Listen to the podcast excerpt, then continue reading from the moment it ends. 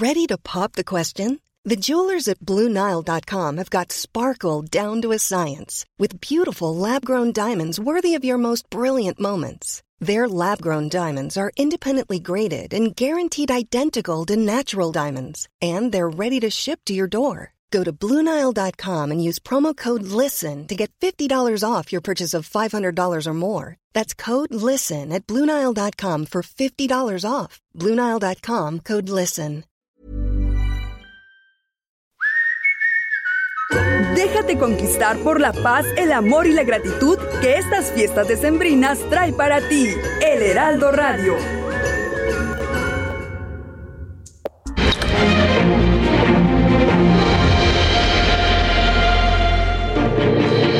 Muy buenas noches, bienvenidos a Ruta 2022, programa número 6 de Ruta 2022, el esfuerzo editorial 360 de Heraldo Media Group, más amplio y detallado para la elección de seis gubernaturas el próximo año.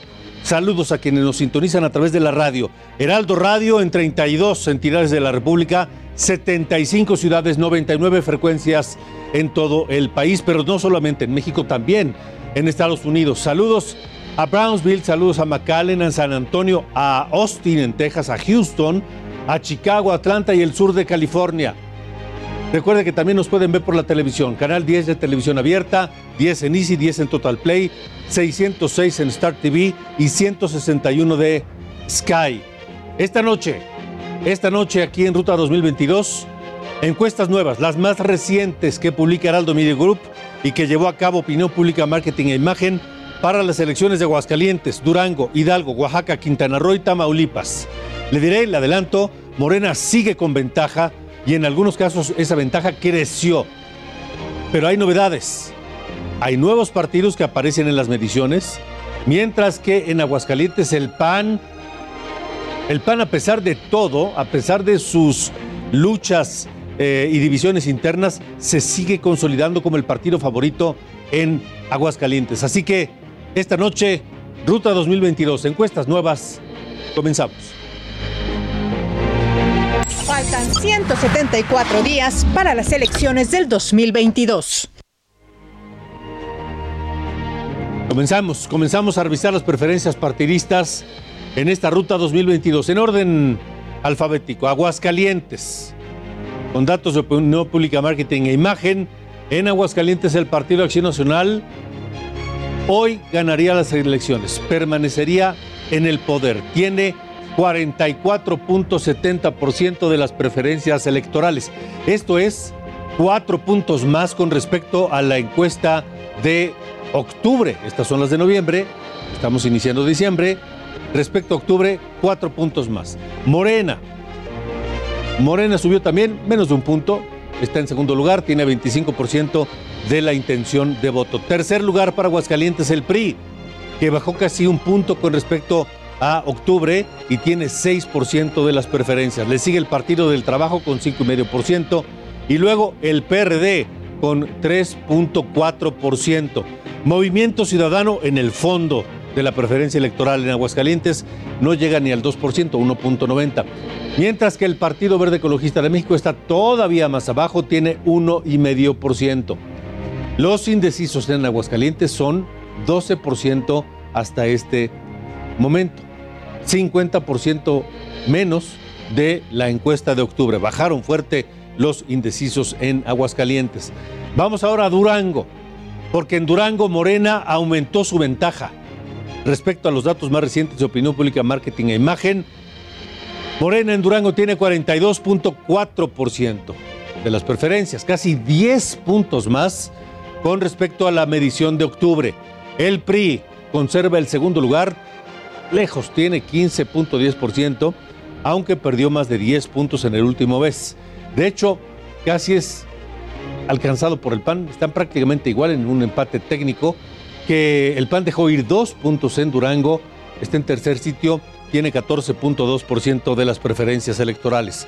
Lejos de la pelea, el PT con 4.8%, Movimiento Ciudadano tiene 4% en Durango, el PRD tiene 3.6% y el Verde en el fondo de la tabla con, tabla con 1.8%. En estos momentos, Los votos indecisos en Durango representan el 14.1%, más de 7 puntos abajo de la medición de octubre pasado. Vamos ahora a ver cómo está la lucha electoral por partidos en Hidalgo. De acuerdo con la opinión pública, marketing e imagen, si hoy fueran las elecciones, el PRI perdería el gobierno del Estado.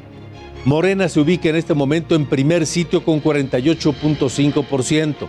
De hecho, subió 10%, 10 puntos porcentuales entre la encuesta de octubre y la de noviembre. En segundo lugar está el PRI, tiene 22,5%, bajó 5 puntos en comparación con la encuesta anterior. Muy por debajo, tercer lugar, el PAN, con 8% de las preferencias, un punto menos que la encuesta de octubre. El Partido Verde Ecologista de México aparece por primera vez, cuarto sitio, 3.8%. A diferencia del mes pasado, en que Movimiento Ciudadano era quien aparecía en ese lugar. Quinto sitio, seguimos hablando de Hidalgo. Quinto sitio, el PT, 2.3%. En sexto lugar, el PRD con 2%. Y en el fondo de la tabla de la preferencia electoral de Hidalgo, Movimiento Ciudadano con 1.7%. Hoy, el 11.2% lo representan los indecisos. Allá en Hidalgo, que en comparación con el mes anterior eran 20, 21%, 20.9%, y hoy bajaron fuerte y están en 11.2% los indecisos en Hidalgo. De ahí vamos a Oaxaca. Si hoy fueran las elecciones en Oaxaca, el PRI no tendría más remedio que entregar el gobierno a Morena. ¿Por qué se lo digo? Porque Morena tiene el primer lugar con 51% de la votación o de la preferencia electoral. Subió 11 puntos de un mes a otro. En segundo sitio, en Oaxaca, se encuentra el PRI, 26.6% de la preferencia, subió dos puntos en un mes. Tercer lugar, Partido Acción Nacional con 11,5%, subió un punto en comparación con el anterior mes. El Partido del Trabajo se coloca en cuarto sitio con 2.7%, desbancó a Movimiento Ciudadano de ese cuarto lugar. En quinto sitio, Movimiento Ciudadano precisamente con 2.6%. Sexto lugar, sexto lugar en Oaxaca, el PRD 2.1%. Y por último, el Partido Verde Ecologista de México, que tiene apenas un punto porcentual en Oaxaca. Ahora, el voto indeciso, aquí está algo muy interesante, 2,5%. O sea, la gente en Oaxaca eh, tiene ya muy decidido su voto, 2,5%. El indeciso en Oaxaca se desplomó el porcentaje de los indecisos que el mes anterior eran casi 23%. Hoy 2,5%. Vamos ahora a Quintana Roo. Los datos de opinión pública, marketing e imagen correspondientes a noviembre muestran que Morena sigue a la cabeza de las preferencias electorales en Quintana Roo con prácticamente 39%. Esto es casi 5 puntos más que el mes anterior. El PAN, el PAN bajó dos puntos porcentuales en su aprobación o su preferencia de voto. Registra 29.8%. El PRI se mantiene lejano, un tercer lugar lejano. Perdió cinco puntos porcentuales allá en Quintana Roo, de momento está en 8.3%. Por su parte, Movimiento Ciudadano registra la cifra, una cifra a la baja, se mantiene en cuarto sitio con 2.4%, uno y medio menos con respecto a octubre. Para este mes, tres partidos aparecen en el conteo por primera vez. Son el PT con 2%, el PRD y el Partido Verde que tienen 1.2% cada uno. Ahora, ¿qué hay de los indecisos? El voto indeciso en Quintana Roo hasta este momento es de 16.2%. Es un voto indeciso considerable, considerable. Así que ese 16.2% se puede significar en caso de que se reparta en alguno de los dos partidos que van a la cabeza de la preferencia electoral allá en Quintana Roo. Ahora, finalmente revisemos Tamaulipas, porque si las elecciones fueran hoy, el PAN perdería el poder y Morena llegaría por primera vez a gobernar Tamaulipas. De acuerdo con uh, Opinión Pública, Marketing e Imagen, Morena creció casi 12 puntos de octubre a noviembre y tiene 53.10% de las preferencias electorales. En ningún otro estado, Tamaulipas tiene esa diferencia de votos, tiene 53% de la preferencia. El PAN, segundo lugar, bajó más de 7 puntos en las preferencias y actualmente tiene 20.6%. Tercer sitio para el PRI, 6.6%, un punto menos que el mes anterior. Además, por eh, primera vez en las mediciones de Tamaulipas aparecen el PRD con 1.8%, Movimiento Ciudadano con 1.7%, el PT y el Partido Verde 1.2% para cada uno. Ojo, en este momento en Tamaulipas hay casi 14% de indecisos en la preferencia electoral. Aún así, la diferencia que mantiene Morena sobre los demás es enorme. 53.10% de la preferencia electoral para Morena allá en Tamaulipas. Ya poco más de seis meses de estas elecciones, Morena se afianza en las preferencias electorales en cinco de los seis estados que cambiarán gobernador el próximo año. Ahora, no hay definidos aún candidatos. En Morena ya van más avanzados. Hay eh, nombres de hombres y mujeres muy perfilados para ser sus candidatos y candidatas en distintos estados por parte de Morena. En cambio, por eh, parte de la oposición, de entrada no se han conformado las coaliciones, no se han oficializado. Si es que se llegan a concretar en Aguascalientes, parece que no habrá coalición. Eh, en, Oaxaca es un misterio, porque el PRD dice que no va con el PRI, eh, pero está muy abajo en la votación en eh, Tamaulipas, tampoco se sabe qué va a pasar con la coalición, en fin, pero para analizar este y otros temas, saludo esta noche a la analista política y colaboradora, columnista de Heraldo de México, Verónica Ortiz, a quien me da mucho gusto ver y saludar. Hola Verónica. ¿Cómo estás, Alejandro? Qué gusto saludarte a ti y a tu auditorio. Igualmente, Verónica, ¿qué te dicen estos números de las encuestas que estamos eh, presentando? Fíjate que creo que muestran un panorama muy interesante y ahora que hacías el recorrido, eh, yo, tendría tres comentarios así de, entrada. Uno, que se confirma eh, lo que, digamos, en el medio de las encuestas bien se dice, que las encuestas son una fotografía del momento, es decir, de cómo está la gente percibiendo y sintiendo eh, su entorno y en función de ello pues dan una opinión sobre las preferencias que tienen o a quién les gustaría en todo caso apoyar llegada la elección. A esto hay que justamente ponerlo todo en, contexto y la variación de un mes a otro que tú dabas ahora, el, justamente digamos la cronología de cómo han ido cambiando y qué números han subido, qué números han bajado, la consolidación de Morena efectivamente pues en cinco de las seis opciones, eh, la consolidación del PAN en Aguascalientes, pero sobre todo los números que vemos variar en eh, el número de indecisos, en el porcentaje de indecisos, eh, son muy interesantes y, ese es mi, digamos, mi segundo observación, el tema de los indecisos, que sí me parece que da cuenta de cómo se van decantando, en todo caso, las opciones o las preferencias y cómo la gente también y lo pienso en el caso de, de Oaxaca, que sin duda es el, el, más notable porque tienes una disminución del 22.8 en la encuesta pasada de porcentaje de indecisos a un 2.8 eh, que tenía, o 2.5, perdón, de indecisos, de porcentaje de indecisos, que como bien decías, pues es un caso que llama la atención. Y quizá en el entorno de Oaxaca, mm, yo lo relaciono a lo mejor con dos temas. Uno, la falta de resultados, en todo caso, del, gobierno actual. Eh, Oaxaca sigue siendo un estado muy rezagado, sigue siendo un estado poco competitivo. Y creo que también tiene que ver el tema de la violencia. De, en los pasados comicios, en las elecciones intermedias justo de, junio de este año, hubo cuatro asesinatos de políticos, precandidatos que en Oaxaca y creo que la gente de alguna manera está diciendo, yo ya tengo mi voto decidido, ya no quiero en todo caso estos escenarios de violencia a los cuales son muy sensibles eh, la gente, ¿no? Entonces, creo que ese es el segundo. Y el tercero, porque me parece que esto eh, o estas encuestas lo que nos denotan es una clara llamada de atención a la oposición que eh, si tú eh, analizas las posibilidades de las coaliciones, pues la verdad no, no tendrían, si lo vemos incluso ahorita con estos resultados de preferencias, salvo en dos casos que serían Durango y Quintana Roo, unidos PAN, PRI y PRD podrían presentar junto con los indecisos, es decir, si, si lograran convencer a los indecisos,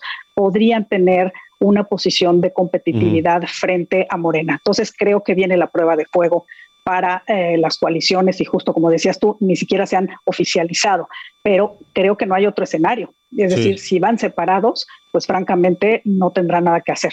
Pero parece que los primeros indecisos son precisamente los partidos de la oposición, ¿no?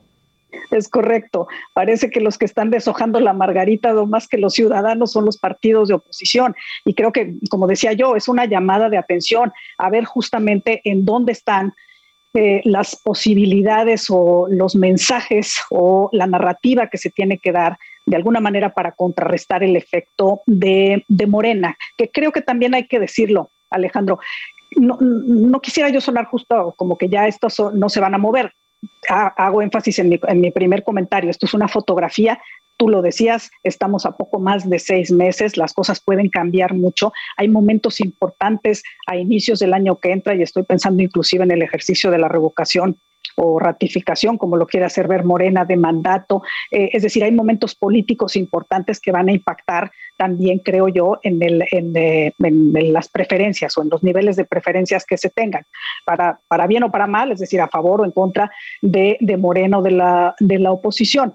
Pero efectivamente aquí eh, es un ejercicio que se tiene que hacer por parte de la oposición de encontrar dónde están justo la narrativa. Y lo que te decía es, si vemos también un poquito la evolución, creo que es, eh, es como la crónica también de, una preferencia anunciada. Hay que ver que en los resultados del 2018, eh, López Obrador ganó, independientemente de las elecciones locales, la elección presidencial la ganó López Obrador en todas las entidades del país, excepto Guanajuato.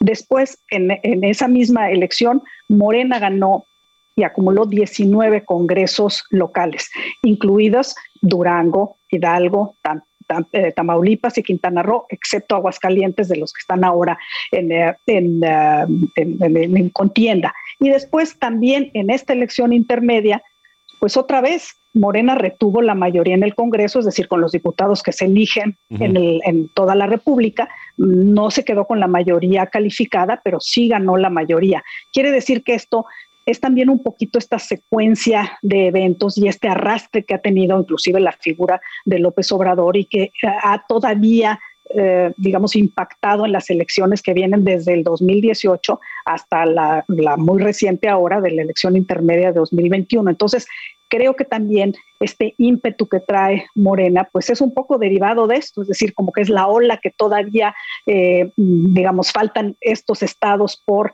llegarles justamente, pues esa, eh, esa ola de Morena que sin duda junto con la figura de López Obrador, pues sí, digo, ha, tenido un impacto muy grande. Ahora, eh, hablabas hace un momento, Verónica, Verónica Ortiz, de de esta indefinición aún de la oposición por si va o no en coalición o dónde. Me parece de entrada, y lo he escrito aquí en el Heraldo, que deberían ir coaligados en todos los estados. Sería enviar un mensaje eh, muy, muy positivo, me parece. Pero donde, donde eh, sería por lo menos sacar algo positivo de la elección que dejó eh, Nuevo León este año, cuando en Nuevo León, por el empecinamiento de los panistas locales, no fueron en coalición con el PRI, con el PRD, con el resultado que ya conocemos. Pero, pero estos, estos resultados que estamos presentando hoy pareciera que no reflejan todavía lo que está ocurriendo en el PAN de Aguascalientes eh, y lo que parece se está gestando también ya en el PAN de Durango, donde los panistas se están revelando y no quieren tener a un priista como candidato. Sí, e, e, evidentemente la, coalición y lo dices bien, va a enfrentar este tipo de conflictos y de, digamos, de problemas en cuanto a quiénes van a ser los abanderados, y ya no solo entre los partidos de la coalición, sino dentro de los propios partidos. Como bien dices, en el tema de Aguascalientes creo que se puede dar eh, el caso, y tú lo has, lo has comentado, entre quién es el favorito la favorita del gobernador eh, versus quién es el candidato o candidata que apoya el partido Eh, un, ejemplo también se dio en el caso de Chihuahua, eh, con el rompimiento justo pues, de, un, de un gobernador emanado del PAN y que simplemente, mm, digamos, no uh, apoyó en ningún momento, ni siquiera acudió a darle ¿no? posesión a la candidata de su partido, eh, Maru Campos, que resultó triunfadora. Aquí se pueden estar dando esos rompimientos, esas rebeldías, como bien dices, y ya no solo al interior de los propios partidos, eh, eh, justamente del PAN, por ejemplo, sino en la dificultad que se tenga para poder abanderar candidatos eh, por parte de PRI, PAN, PRD. Pero creo que con la elección, como bien dices, que sobre todo tuvimos en las recientes elecciones, de que no hay otra opción más que ir juntos en coalición, porque si no, justamente, pues ya de entrada están cediendo absolutamente todas las plazas, ¿no? Y, la verdad no hay mucho para dónde hacerse si no se piensa en una coalición y si no ponen justo, eh, digamos, por encima de las prioridades de cada partido, pues justamente él, eh, en este caso, pues dar la batalla en estados que son muy importantes, efectivamente, eh, y así hay que, hay que verlo. Tú eh, incluso lo, notabas económicamente, por ejemplo, un estado como Quintana Roo o un estado como Tamaulipas. Son estados que no tienen demasiada población, es decir, si Morena ganara en, en, estos cinco o los seis estados, estaríamos hablando alrededor de 12 millones de, habitantes, 13 entre, entre todos ellos, pero que son estados eh, o políticamente o económicamente sin duda relevantes y sobre todo porque también de, las, de los resultados que se vean en, esta, en, la elección de 2022, no nos olvidemos que viene el 2023 con la aduana del Estado de México y de Coahuila. Entonces, creo que, sí, correcto. Entonces, creo que es sumamente importante la elección y como bien dices, en donde se deberían de estar poniendo las pilas y logrando acuerdos para eh, afianzar esta coalición opositora, pues es en todos los estados que están en juego en el 2022. Ahora, eh, estamos platicando con la doctora Verónica Ortiz, analista política, columnista del Heraldo de México. Eh, Verónica, bien decías, es una fotografía del momento lo que presentamos en las encuestas, pero hay que decir que en el ejercicio anterior de Ruta 2021, la fotografía que, presentamos al principio de Ruta 2021 fue muy parecida, casi idéntica a la fotografía del final, a los resultados finales. Y en este momento, por ejemplo, en Tamaulipas y en Oaxaca, Morena, aún contra todos los demás en contra, gana la elección.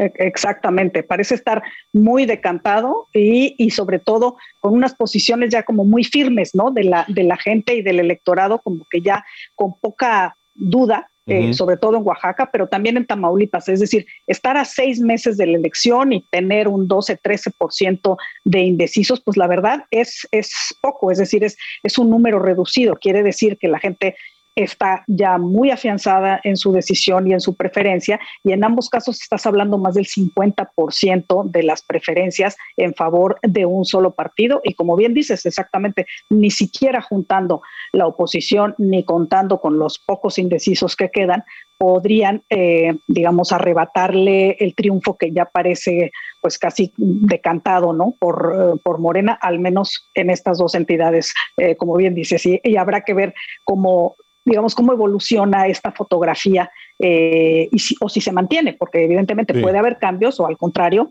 puede afianzarse esto que estamos viendo hoy. Eh, de la anterior a esta, sí ha habido ciertos eh, cambios interesantes, entonces habría que ver de aquí en adelante y, y sobre todo como decía yo, cuando pase esto de la, del ejercicio, si es que se da lo de la revocación de mandato, es decir, citas políticas que van a tener mucha difusión, mucha repercusión y que eh, creo yo que incluso todavía podrían mover los números eh, más, eh, a lo mejor incluso en favor de, Morena. Pues vamos a ver qué pasa, Verónica, y lo estaremos comentando contigo si nos lo permites. Muchas gracias por haber estado aquí. Al contrario, gracias por la invitación, siempre un gusto. Igualmente, gracias la doctora Verónica Ortiz. Ahora, le, voy a, le voy a decir, Sí, en el ejercicio anterior de Ruta 2021, la fotografía del principio es prácticamente idéntica a la que resultó con los, eh, triunfos y como quedaron oficialmente. Ahora, estamos presentando estos ejercicios y lo vamos a, el de hoy es el segundo, lo haremos como lo hemos hecho en la elección anterior, mes con mes hasta eh, el mes de mayo, que es el previo a la elección del 5 de junio aquí en Ruta 2022. ¿Qué pasó en el ejercicio de 2021? Bueno, pues vimos que en Nuevo León dio un vuelco, dio un vuelco, cuando en un principio eh, Clara Luz Flores aparecía como la candidata más fuerte abanderada por Morena, terminó en el tercer lugar y dio la sorpresa Samuel García. ¿Qué pasó en Baja California? Empezó Morena fuerte, pero luego se cayó y el candidato panista remontó buena parte de la campaña, pero al final resultó perdiendo y el candidato de Morena hoy es gobernador de Baja California Sur. O sea, sí se dan vuelcos, sí esa fotografía puede cambiar, sí se mueve y por ello aquí en Ruta 2022 daremos un seguimiento puntual como lo hicimos en el ejercicio anterior y se lo estaremos informando semana a semana. Vamos a una pausa. Tenemos más, por supuesto, la, la fibra, la, la sensibilidad local de cada uno de estos eh, estados después de una pausa. Continuamos. República H con Alejandro Cacho. Heraldo Radio.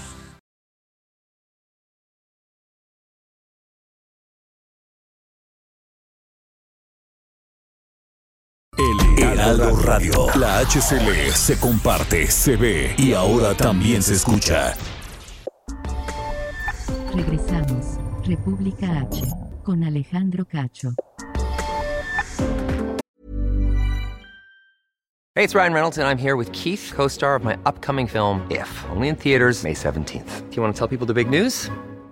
All right, I'll do it. Sign up now and you'll get unlimited for $15 a month in six months of Paramount Plus Essential Plan on us. Mintmobile.com slash switch. Upfront payment of $45 equivalent to $15 per month. Unlimited over 40 gigabytes per month. Face lower speeds. Videos at 480p. Active Mint customers by 531.24 get six months of Paramount Plus Essential Plan. Auto renews after six months. Offer ends May 31st, 2024. Separate Paramount Plus registration required. Terms and conditions apply if rated PG.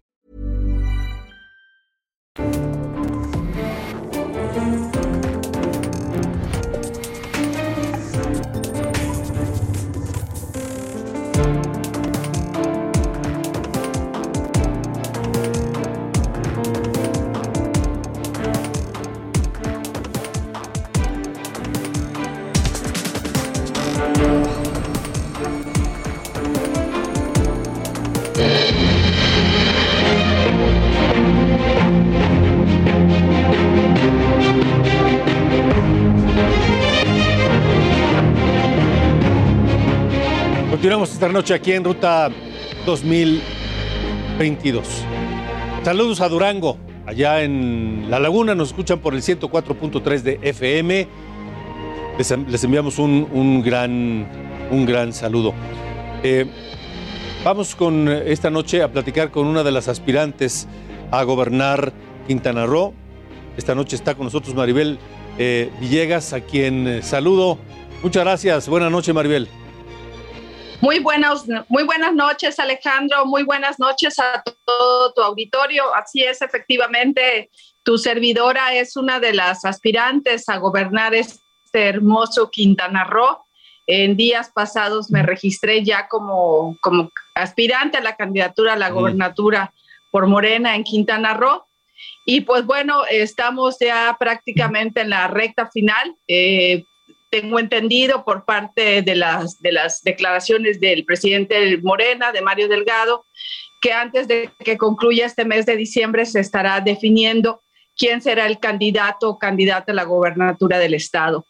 Comentarte que se registraron 14 aspirantes, hemos eh, pasado varias fases, eh, acuerdos del Consejo Nacional, eh, una encuesta telefónica de de identificación, de valoración y finalmente quedáramos eh, en la fase final eh, cinco personas, cinco personajes de eh, aquí del estado y entre ellos pues obviamente tu servidora, quien es la que pues la de la voz.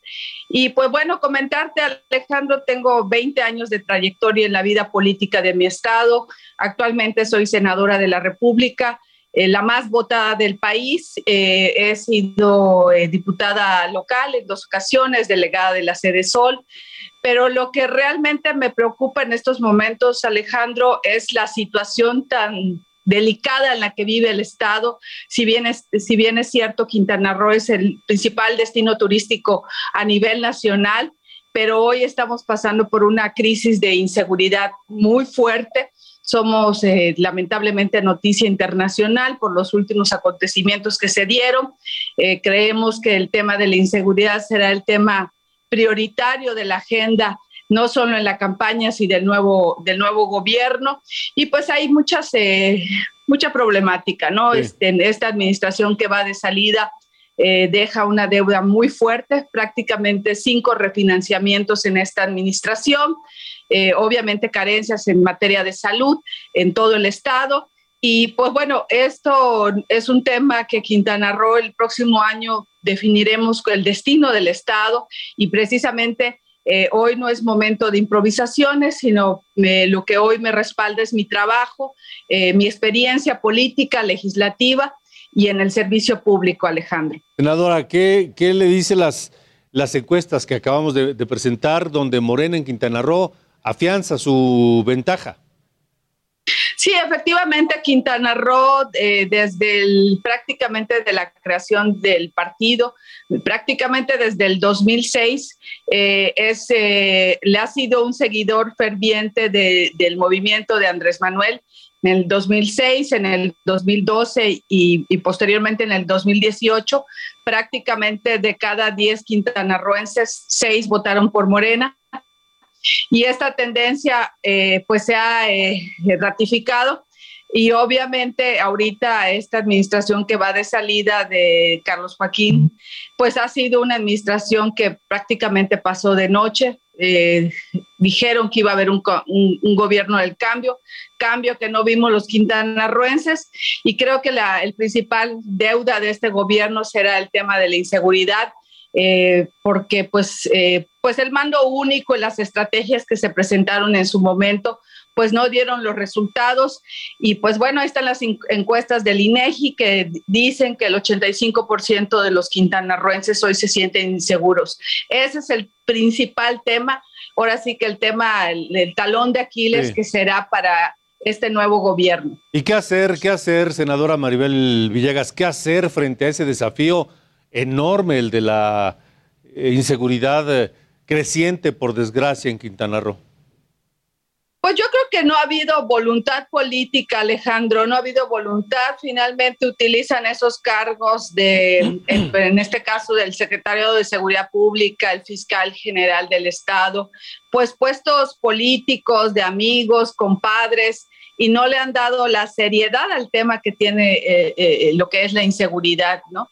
Entonces creo que este, incluso se modificó la constitución del Estado para poder traer Alberto Capela como secretario de Seguridad Pública, que pues obviamente tampoco en, en Morelos dio muy buenos resultados, y se trae también a, Montes de Oca, el que fue fiscal de la Ciudad de México. Entonces, eh, pues bueno, prácticamente a cinco años de esta administración no vimos resultados, sino al contrario, vimos un incremento de la delincuencia que se le salió de las manos. Entonces, creo que más que nada hay que darle prioridad y tener voluntad política y esto, pues estas posiciones no son para compadres, ni amigos, ni, ni acuerdos políticos. Hay que darle la seriedad porque en ese sentido vamos a poder eh, empezar a, combatir esta inseguridad que tiene preocupados pues a miles de quintanarroenses, Alejandro.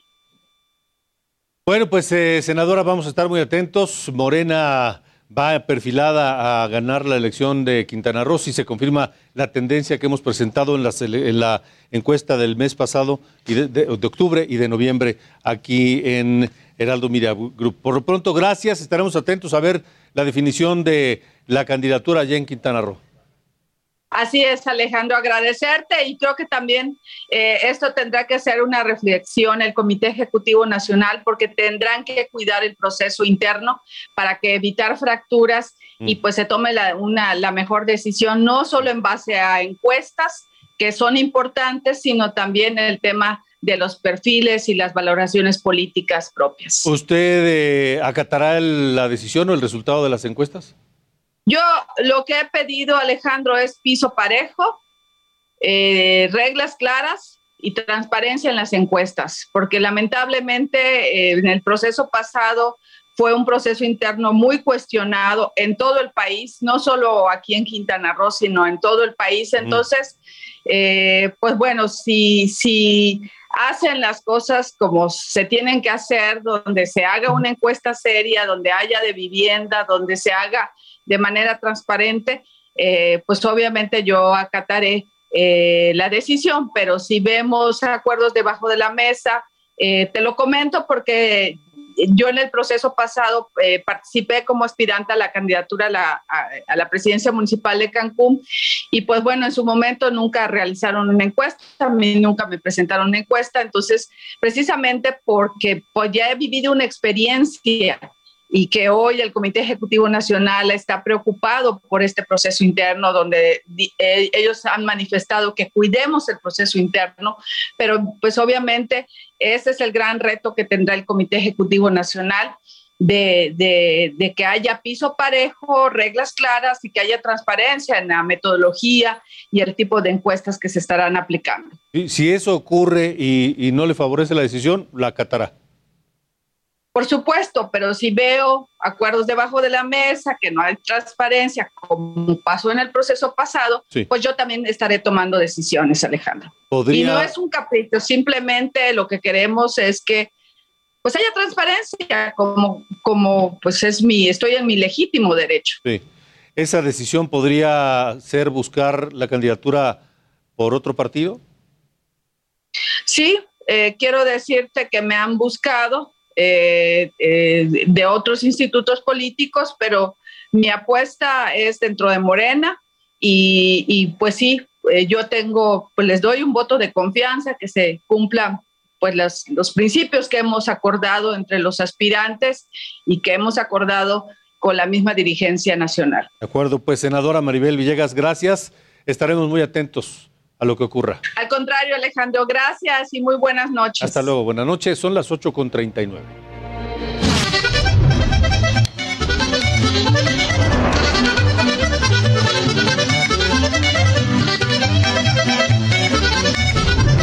Ruta 2022, Tamaulipas.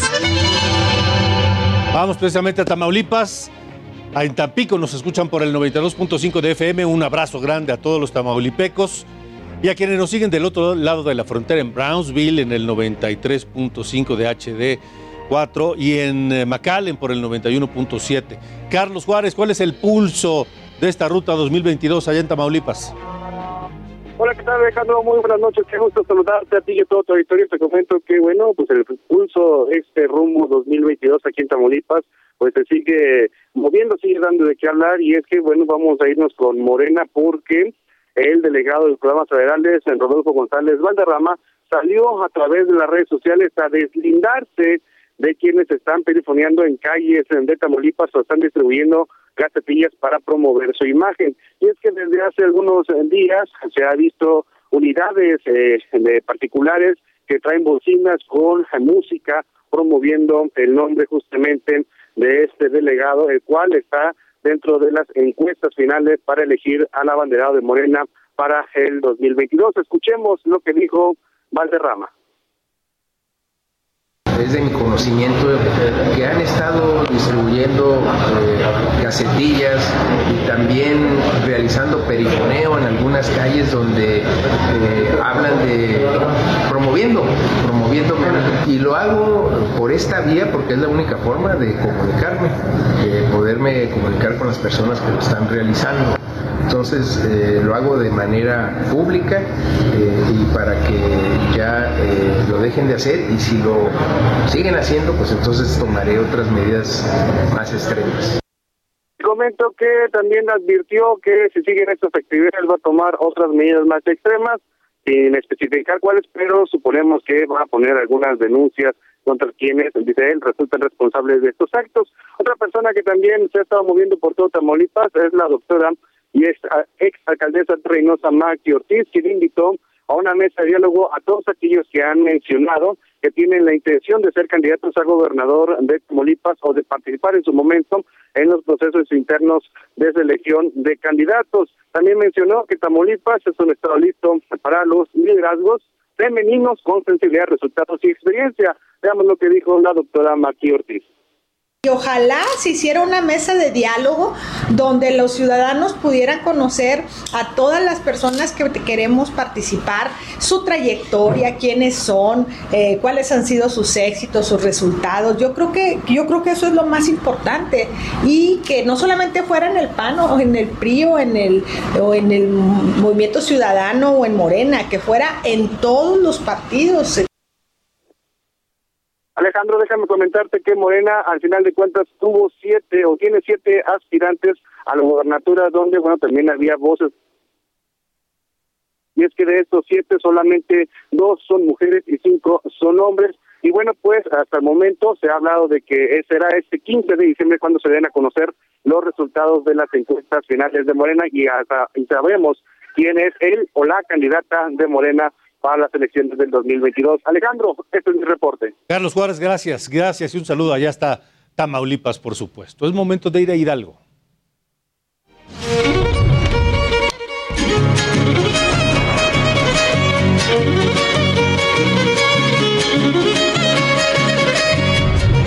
Ruta 2022, Hidalgo.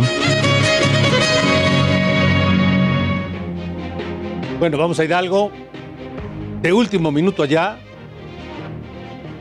ya no sé si llamarle el morenista, a Francisco Javier Berganza, porque él pretendía ser candidato de Morena a gobernador, lo dejaron fuera de las encuestas de Morena para esa posición, pero además él ya fue candidato por el PAN, ya fue candidato por el PRI y hasta este momento sigue esperando eh, una candidatura para gobernador. Bueno, pues Francisco Javier Berganza presentó su solicitud de buscar una candidatura independiente al gobierno de Hidalgo. Vamos contigo, José García, tienes el pulso de lo que ocurre en esta ruta 2022 en Hidalgo. Adelante.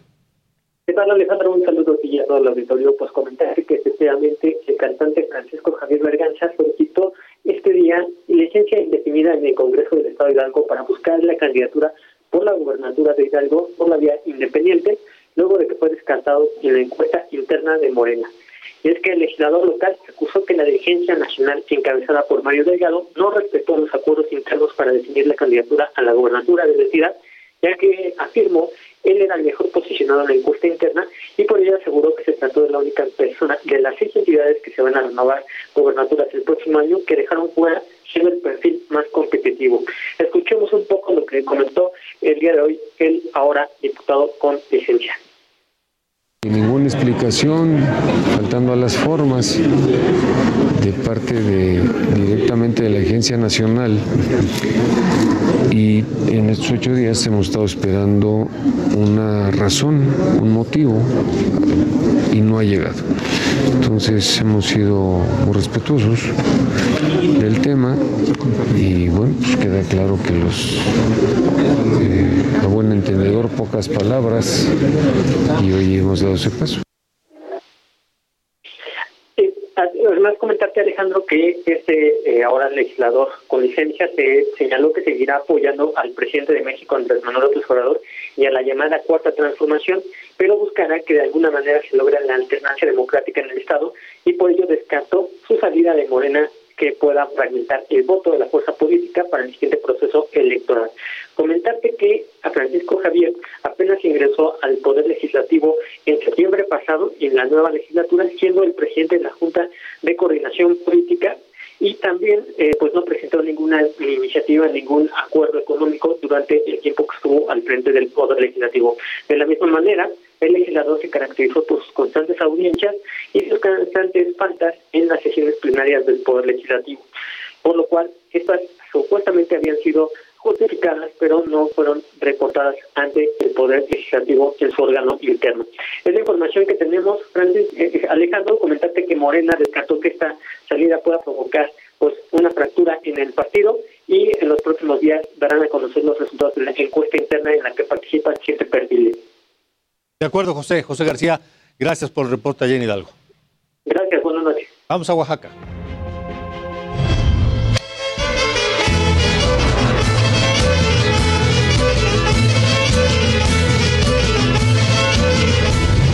Ruta 2022, Oaxaca.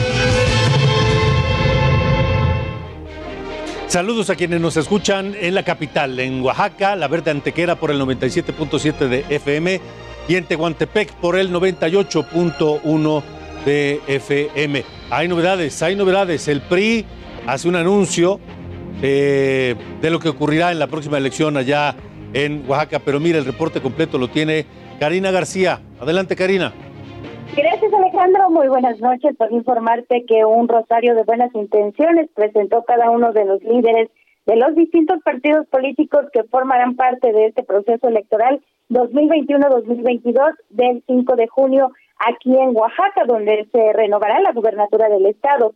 Durante la firma del decálogo por un proceso electoral pacífico, convocada por la Defensoría de los Derechos Humanos del Pueblo de Oaxaca, los dirigentes de los diversos partidos políticos demandaron un alto a la violencia política. En primer lugar, apareció el dirigente de Morena, Jesús Bolaños López, quien presumió que su partido es respetuoso de las leyes y confió que en el Estado haya un proceso electoral claro y transparente, que las campañas se den en respeto y sin, descalificaciones. Por su parte, el dirigente estatal del PRD, Tomás Basaldú Gutiérrez, reprochó que desde el gobierno federal se justifique la violencia. En tanto, el presidente del PRI, Eviel Pérez Magaña, celebró la firma del acuerdo para garantizar la paz en las elecciones y recordó que en el proceso electoral 2021 se registró un repunte en la violencia política y ahí mismo presumió que su partido pues ganaría estas elecciones, que nuevamente se consolidará el milagro oaxaqueño, lo dijo. Y por otra parte, comentarte que el Partido Acción Nacional, su dirigencia, fue el gran ausente donde durante esta firma del convenio para la pacificación de las elecciones. Eh, también comentarte que esta semana el Instituto Estatal Electoral y de Participación Ciudadana de Oaxaca dio un importante mensaje en donde aseguró que investiga los posibles actos anticipados de pre-campaña y campaña y las sanciones van desde la amonestación pública hasta la negativa de registro de las candidaturas. Y es en Morena en donde se han dado los desacuerdos con la elección de la alianza Juntos Haremos Historia, quien dio, quien dio, quien dio, perdón, a conocer cinco nombres, entre ellos las de Susana Harp, Salomón Jara Cruz, Irma Juan Carlos, y en donde surgió ese descontento fue al nombrar también al diputado federal petista Benjamín Robles Montoya y el senador del Verde Ecologista Raúl Bolaños Cacho. En este sentido, los morenistas se pronunciaron en contra de estas candidaturas que anunció eh, pues precisamente la elección de la alianza Juntos Haremos Historia. En este sentido, Jesús Bolaños eh, pues eh, aseguró que en Oaxaca pues prácticamente no harían alianza ni con el PT ni con el Verde Ecologista. Alejandro es el reporte. De acuerdo, Karina, gracias, gracias por la información. Vamos a Aguascalientes.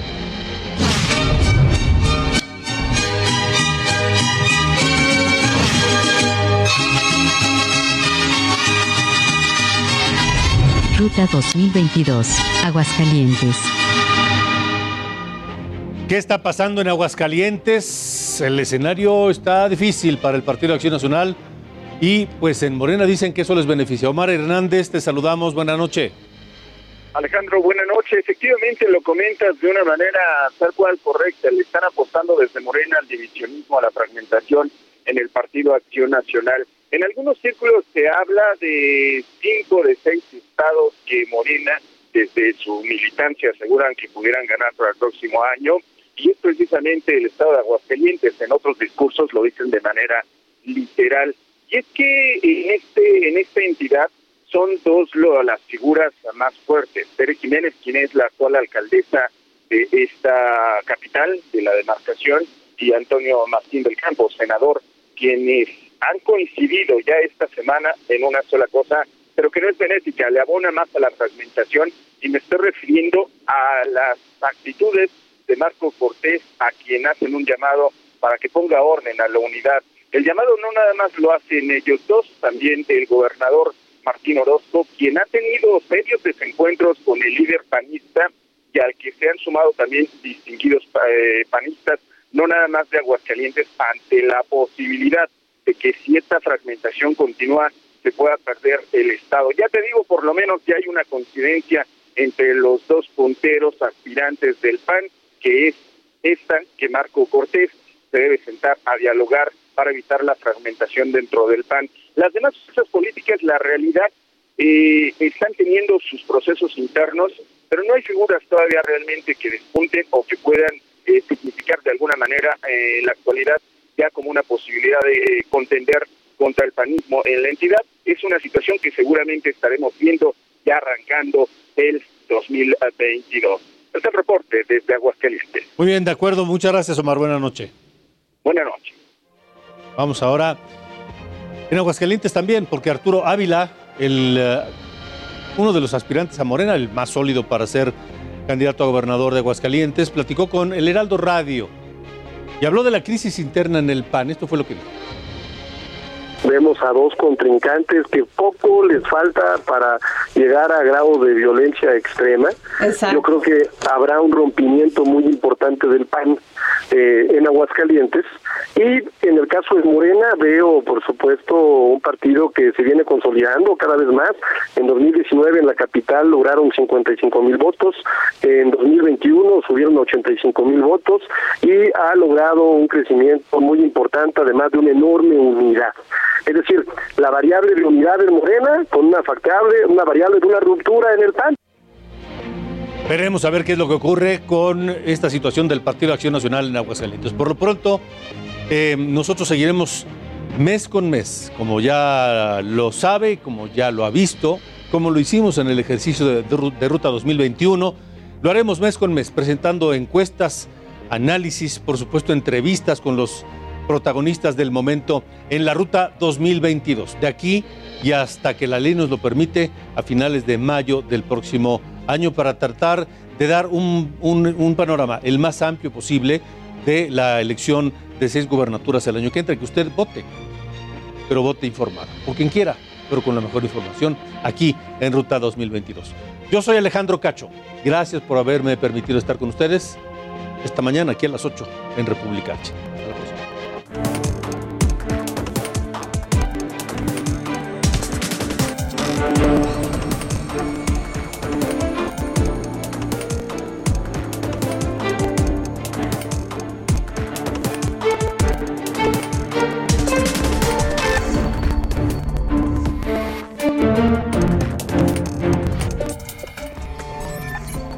Esto fue República H con Alejandro Cacho. Heraldo Radio 98.5 FM, una estación de Heraldo Media Group, transmitiendo desde Avenida Insurgente Sur 1271, Torre Carrachi, con 100.000 watts de potencia radiada.